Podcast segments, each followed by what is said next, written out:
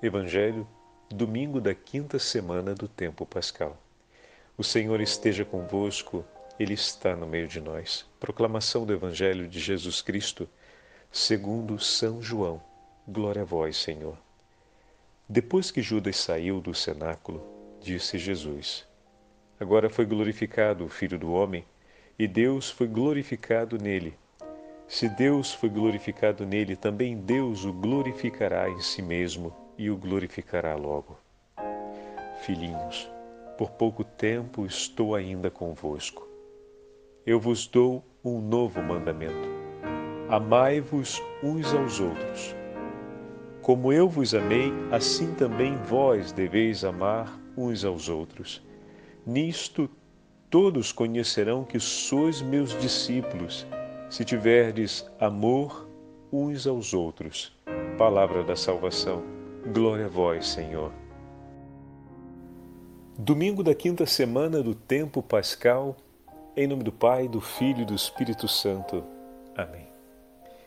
Queridos irmãos e irmãs, neste quinto domingo da Páscoa, a Santa Liturgia nos convida a novamente entrarmos no cenáculo com o Senhor no dia da última ceia voltamos ao 13 terceiro capítulo de João e estamos no momento em que Judas se levanta e deixa a companhia de Jesus. O momento em que Judas toma a decisão de não mais querer Cristo, não mais querer seguir o que Deus suscitou em seu coração, não mais querer viver a escolha que Deus fez por ele. Que trágico, que doloroso esse momento. Quando Judas saiu, Jesus então disse: Agora. E esse agora significa dizer que a paixão já começou. Porque Judas, impelido por Satanás, saiu. Jesus já celebra naquele momento o triunfo alcançado. Mas que triunfo, Padre Fábio? Se na verdade existe ali a grande dor do coração ferido, porque afinal Judas vira as costas para Jesus. O triunfo aqui não é da perda de Judas pelo pecado, não é da queda de Judas pelo pecado, mas que no momento em que as forças do inferno se levantam contra ele. O firme propósito do Senhor de se entregar por nós se consuma. O que isso significa dizer? Significa que se deu início à paixão e o filho escolhe participar dela. Cristo abraçou a cruz e ali está o início do triunfo. Meu irmão e minha irmã, Quantas vezes a cruz aparece na nossa vida? Todos nós queremos triunfar diante da cruz, do sofrimento, diante da cruz presente na nossa vida. Mas para que esse triunfo aconteça, é preciso abraçá-la. Sem esse abraço, não há o triunfo. Cristo naquele momento em que se inicia a paixão, pois Judas se levanta para ir entregá-lo, ele abraça. Ele não se coloca contra Deus, ele não se coloca contra Judas, ele permanece na sua escolha de amar e amar até o fim. Se levantaram as trevas da noite da morte contra o Filho de Deus, e ele mantendo o passo. Com o um olhar fixo no Senhor, como ovelha diante do tosquiador, caminha. O triunfo começa quando Cristo abraça a paixão.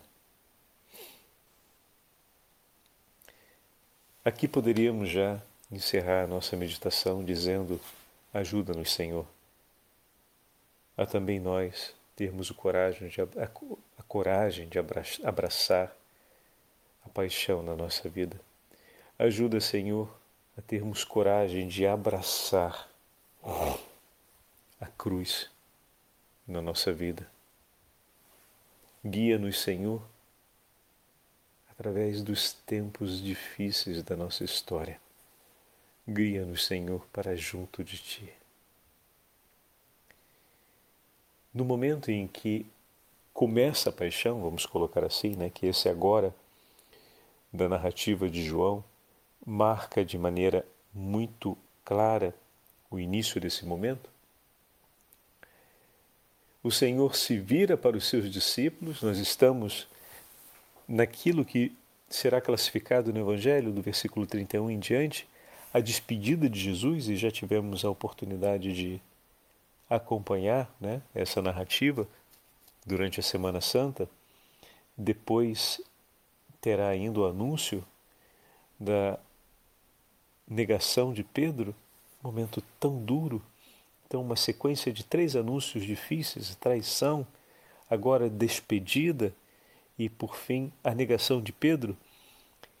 Nesse momento em que inicia a paixão, João escreve que Jesus, virando-se para os seus discípulos, disse: O Filho do Homem foi glorificado e Deus foi glorificado nele. Se Deus foi glorificado se, se, se Deus foi nele glorificado, Deus também glorificará em si mesmo. O que significa dizer que o filho abraça a vontade do pai e o pai honra o filho.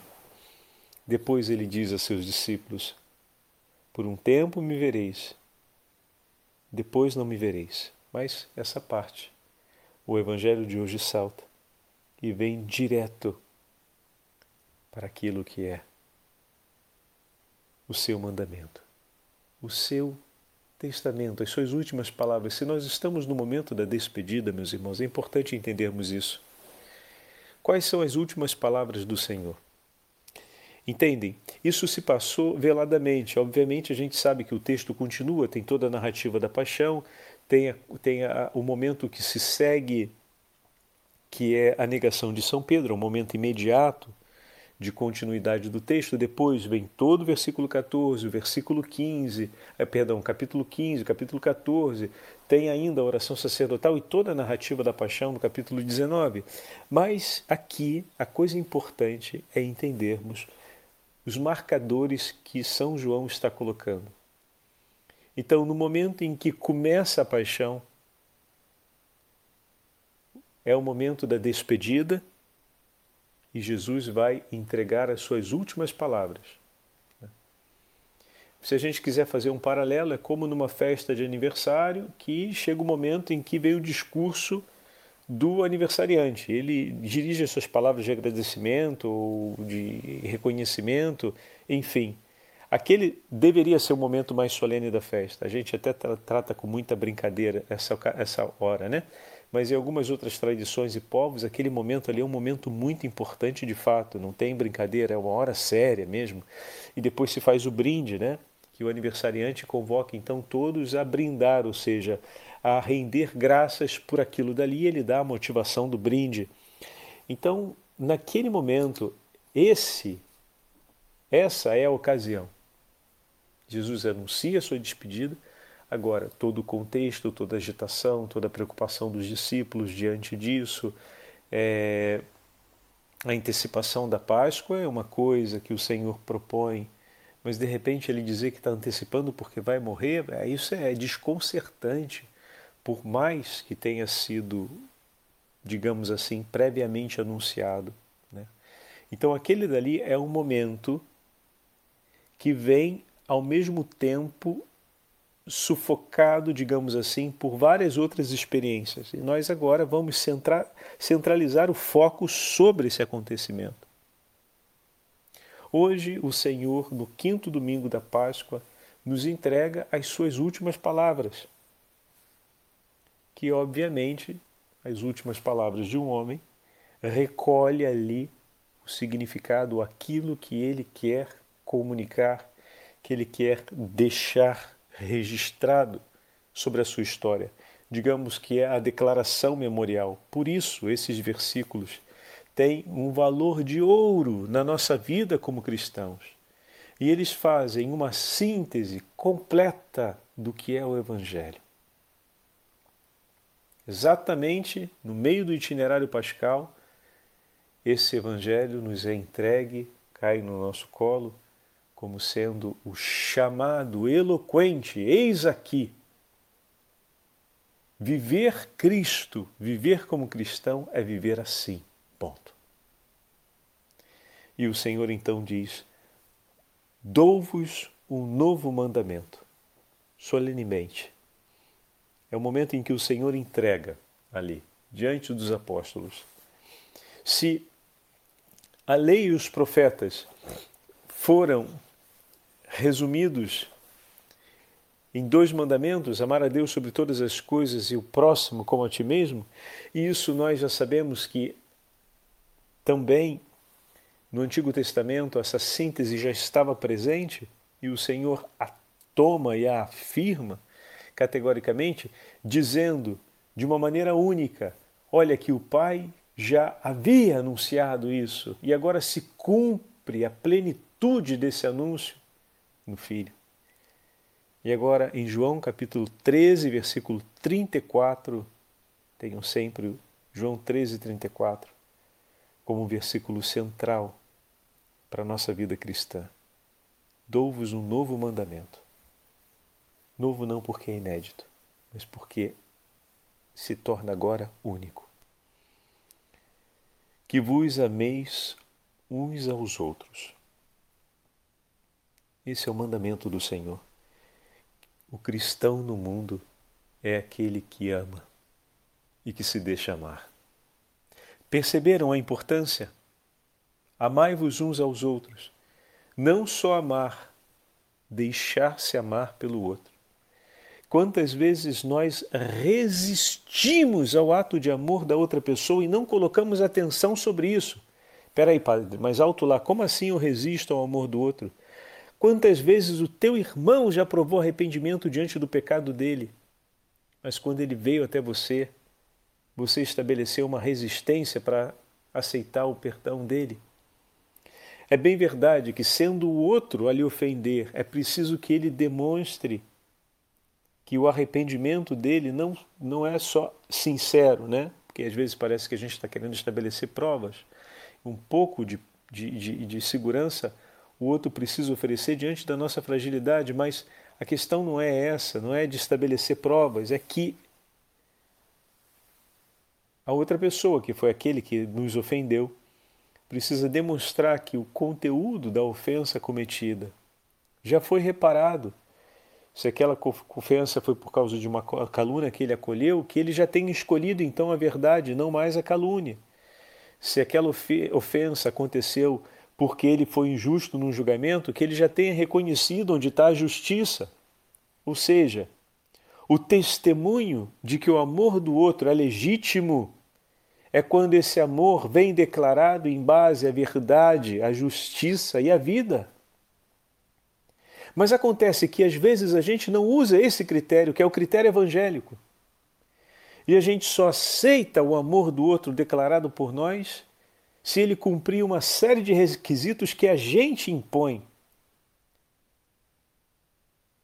Requisitos de compromisso, de responsabilidade, de procedimento agora no modo de falar, no modo de agir, de submissão a diversos critérios que nós estabelecemos como critério de segurança para nós mesmos, pelo medo que sentimos de sermos feridos uma outra vez.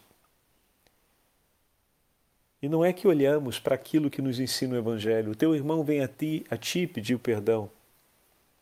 Se ele vem pedir o perdão, vem pedir perdão em relação a uma ofensa cometida. E ao declarar esse perdão, ele já reconheceu a verdade que é necessária. Essa verdade já foi escolhida por ele. Essa vida já foi que ele abandonou, já foi escolhida por ele. Esse caminho de justiça que ele abandonou já foi outra vez escolhido por ele. Então, no momento em que ele te declara o perdão, isso está vivo no coração dele. Se não está, eu preciso zelar para que esteja. Às vezes ele está vindo só pela carga da vergonha que sentiu do que fez. Eu acolho meu irmão envergonhado e eu ajudo a olhar, não mais com vergonha, mas agora com responsabilidade, para aquilo que deixou de estar entre nós quando ele agiu daquela forma, para que ele possa escolher. Às vezes, destemperado pela raiva, ele deixou que a verdade da caridade estivesse entre nós. E agora ele vem envergonhado pedir perdão por ter usado palavras ruins, por ter usado palavras desproporcionais e desproporcionadas contra mim naquele momento de ira. Mas ele está vindo por conta da vergonha e por enquanto reconhece só a sua ira ou a ira que aconteceu no seu coração. Acolhe teu irmão. Entrega a ele o perdão e ajuda ele a perceber que o coração dele é forte para escolher o amor que ele sente.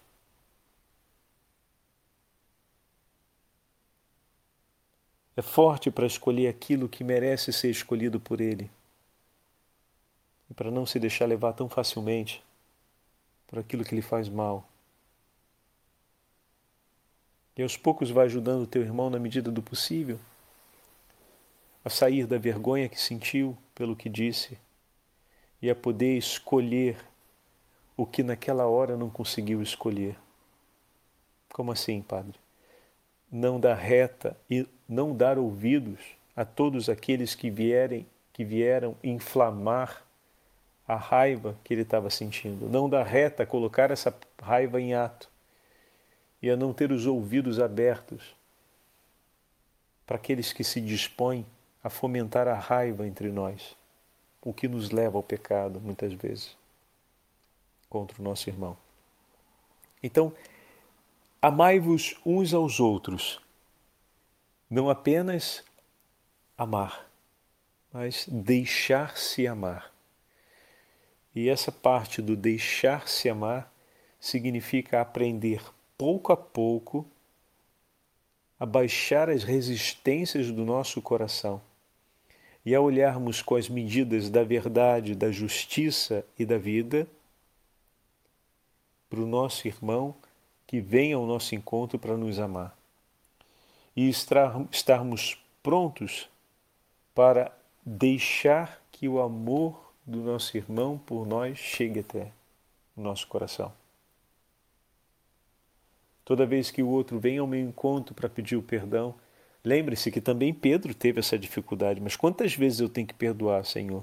E o Senhor disse de maneira categórica: Pedro, esteja aberto para o amor. Não apenas ame, mas esteja aberto para o amor. O pedido de perdão do teu irmão é uma tentativa dele de reatar o vínculo de amor contigo. Amai-vos uns aos outros. Em alguns momentos eu serei o agente no ato de amar e meu irmão receberá o efeito desse amor, será o objeto a que se destina esse amor. Em outros momentos ele vai vir ao meu encontro com um ato de amor e eu serei o objeto a que se destina esse ato de amor dele. Só que muitas vezes, assim como eu sou aquele que realiza um ato de amor no confronto do meu irmão, indo lhe pedir perdão, pedir o perdão é um ato de amor,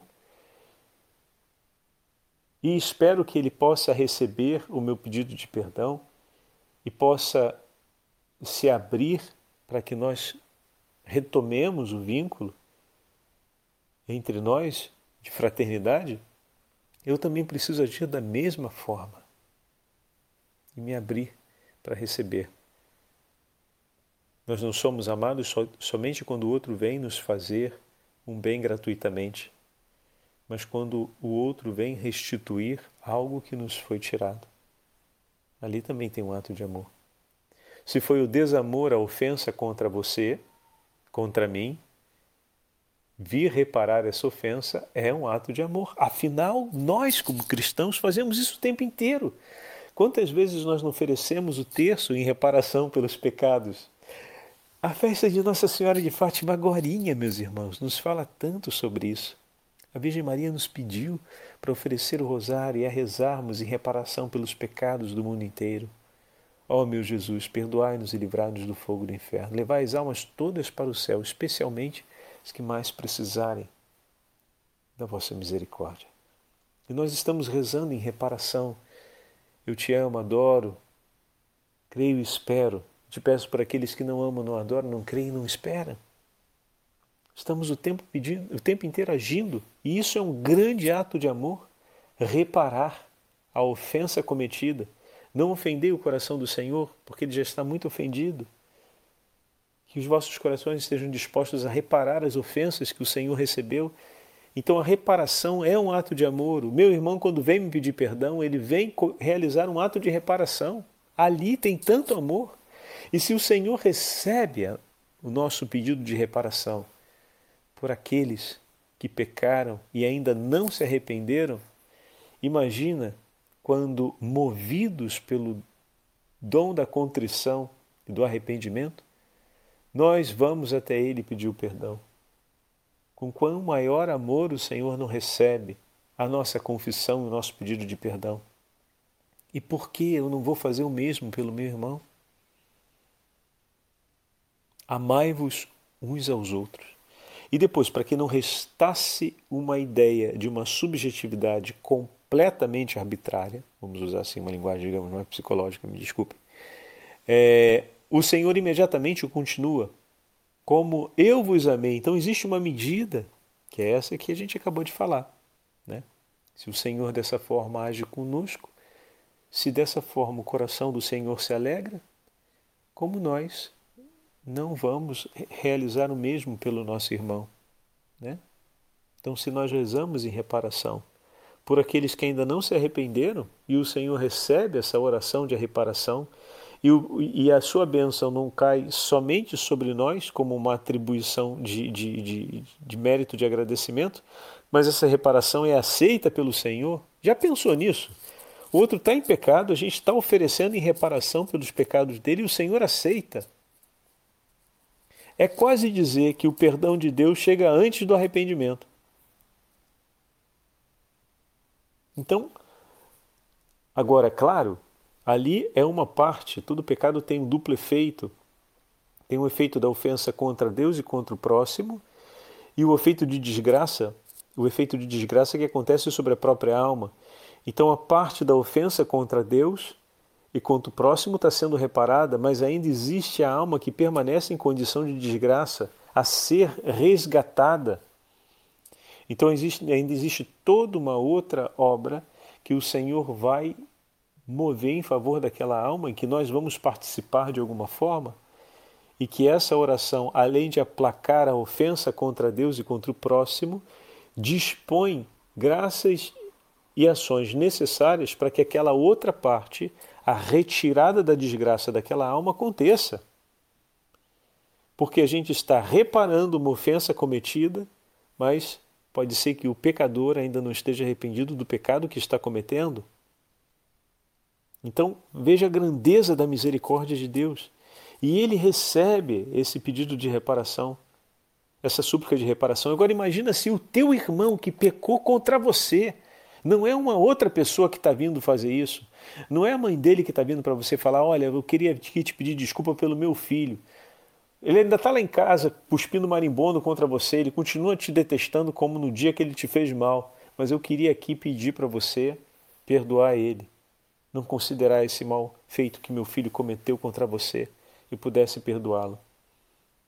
Não é uma condição como essa, é o teu próprio irmão que, arrependido pelo que fez, vem até você e se a gente fala assim com Deus, Deus acolhe. Se a gente chega para ele e fala: Olha, meu Senhor, eu vim aqui para reparar. Aquele teu filho ainda está lá, fazendo tudo de errado, mas eu vim aqui para pedir perdão ao Senhor. Ele está vendo, ele conhece os corações, ele sabe que o outro está no lugar que está. E você está indo ali para pedir perdão. Ele recebe. Ele recebe, meu irmão, ele recebe. Ele recebe. E quando é o teu próprio irmão que pecou contra ti que vem até você pedir o teu perdão, por que não receber? Por quê? Por quê? Ali está a nossa identidade cristã. É hora de pedirmos ao Senhor a graça de termos a docilidade de coração. É hora de pedirmos ao Senhor que faça disso tudo que agora estamos ouvindo uma memória perene no nosso coração, ou seja, que não se cancele, para que nesses momentos em que forem necessários, essa memória nos sustente no agir. Eis aqui o ponto. Sustenta-me, Senhor, nesse agir, para que eu possa ser e agir como você agiu. Como eu vos amei, amai-vos também uns aos outros. É nessa medida, Senhor. Às vezes a gente esquece que essa medida ela é possível sim a gente se desanima, porque vê que é muito exigente e fala, não, mas isso é demais. Isso Deus pode, eu não posso. Então a gente olha tudo o que ainda não está bom no outro e a gente olha pouco para a grande dificuldade que são as resistências que o nosso coração estabelece. E se o Senhor diz, como eu vos amei, amai-vos, ele está falando para mim, né? Significa que ele está por mim em favor dessa conquista, para que seja possível isso. Agora, se eu não suplico isso, é complicado. Eu vou suplicar o que é Ele? Que Ele melhore o meu irmão, que Ele faça o meu irmão me, me, me ferir menos, que Ele mude o coração do meu irmão, que Ele me proteja dos perigos. A gente pede pouco, me ajuda, Senhor, a conseguir fazer. Eu estou precisando de ajuda para conseguir cumprir isso que o Senhor está falando. O Senhor me deu um mandamento de amar como o Senhor ama. Me ajuda a isso. Aqui está difícil. Eu não estou conseguindo. A gente se orienta muito, como repito, a falar do outro, a falar das coisas que o outro fez, faz e pode vir a fazer, da limitação que é porque o outro é assim, é assado e é daquele jeito, porque a vida já me bateu desse, daquele ou daquele outro jeito. Mas a gente fala pouco para o Senhor que a gente não está conseguindo porque a gente sente medo e pede pouco a Ele para nos livrar desse medo. A gente às vezes fala pouco, que o nosso coração está querendo estabelecer condições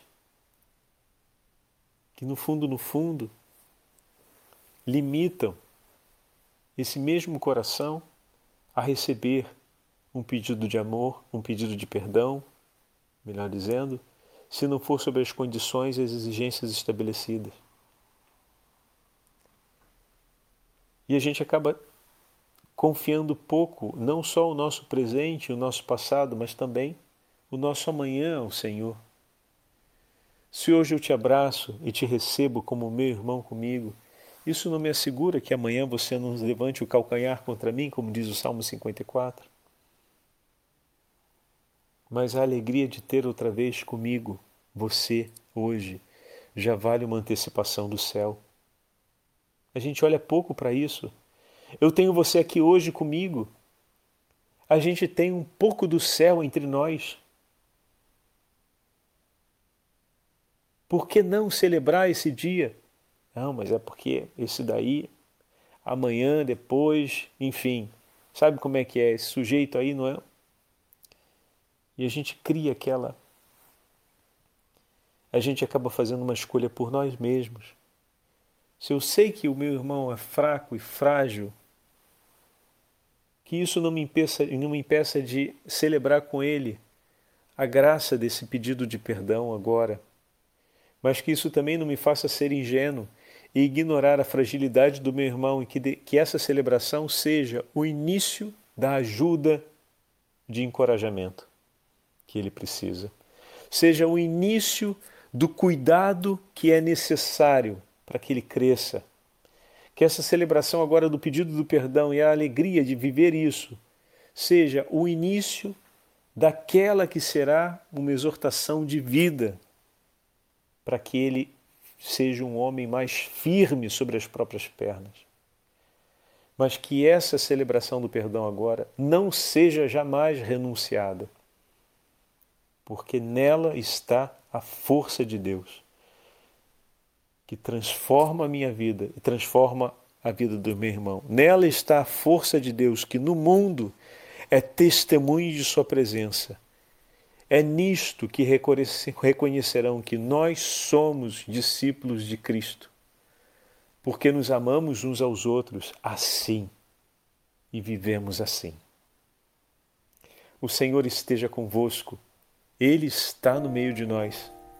Pela intercessão da Santa Mãe de Deus, Rainha dos Apóstolos, abençoe-vos o Deus Todo-Poderoso, Pai, Filho e Espírito Santo. Amém.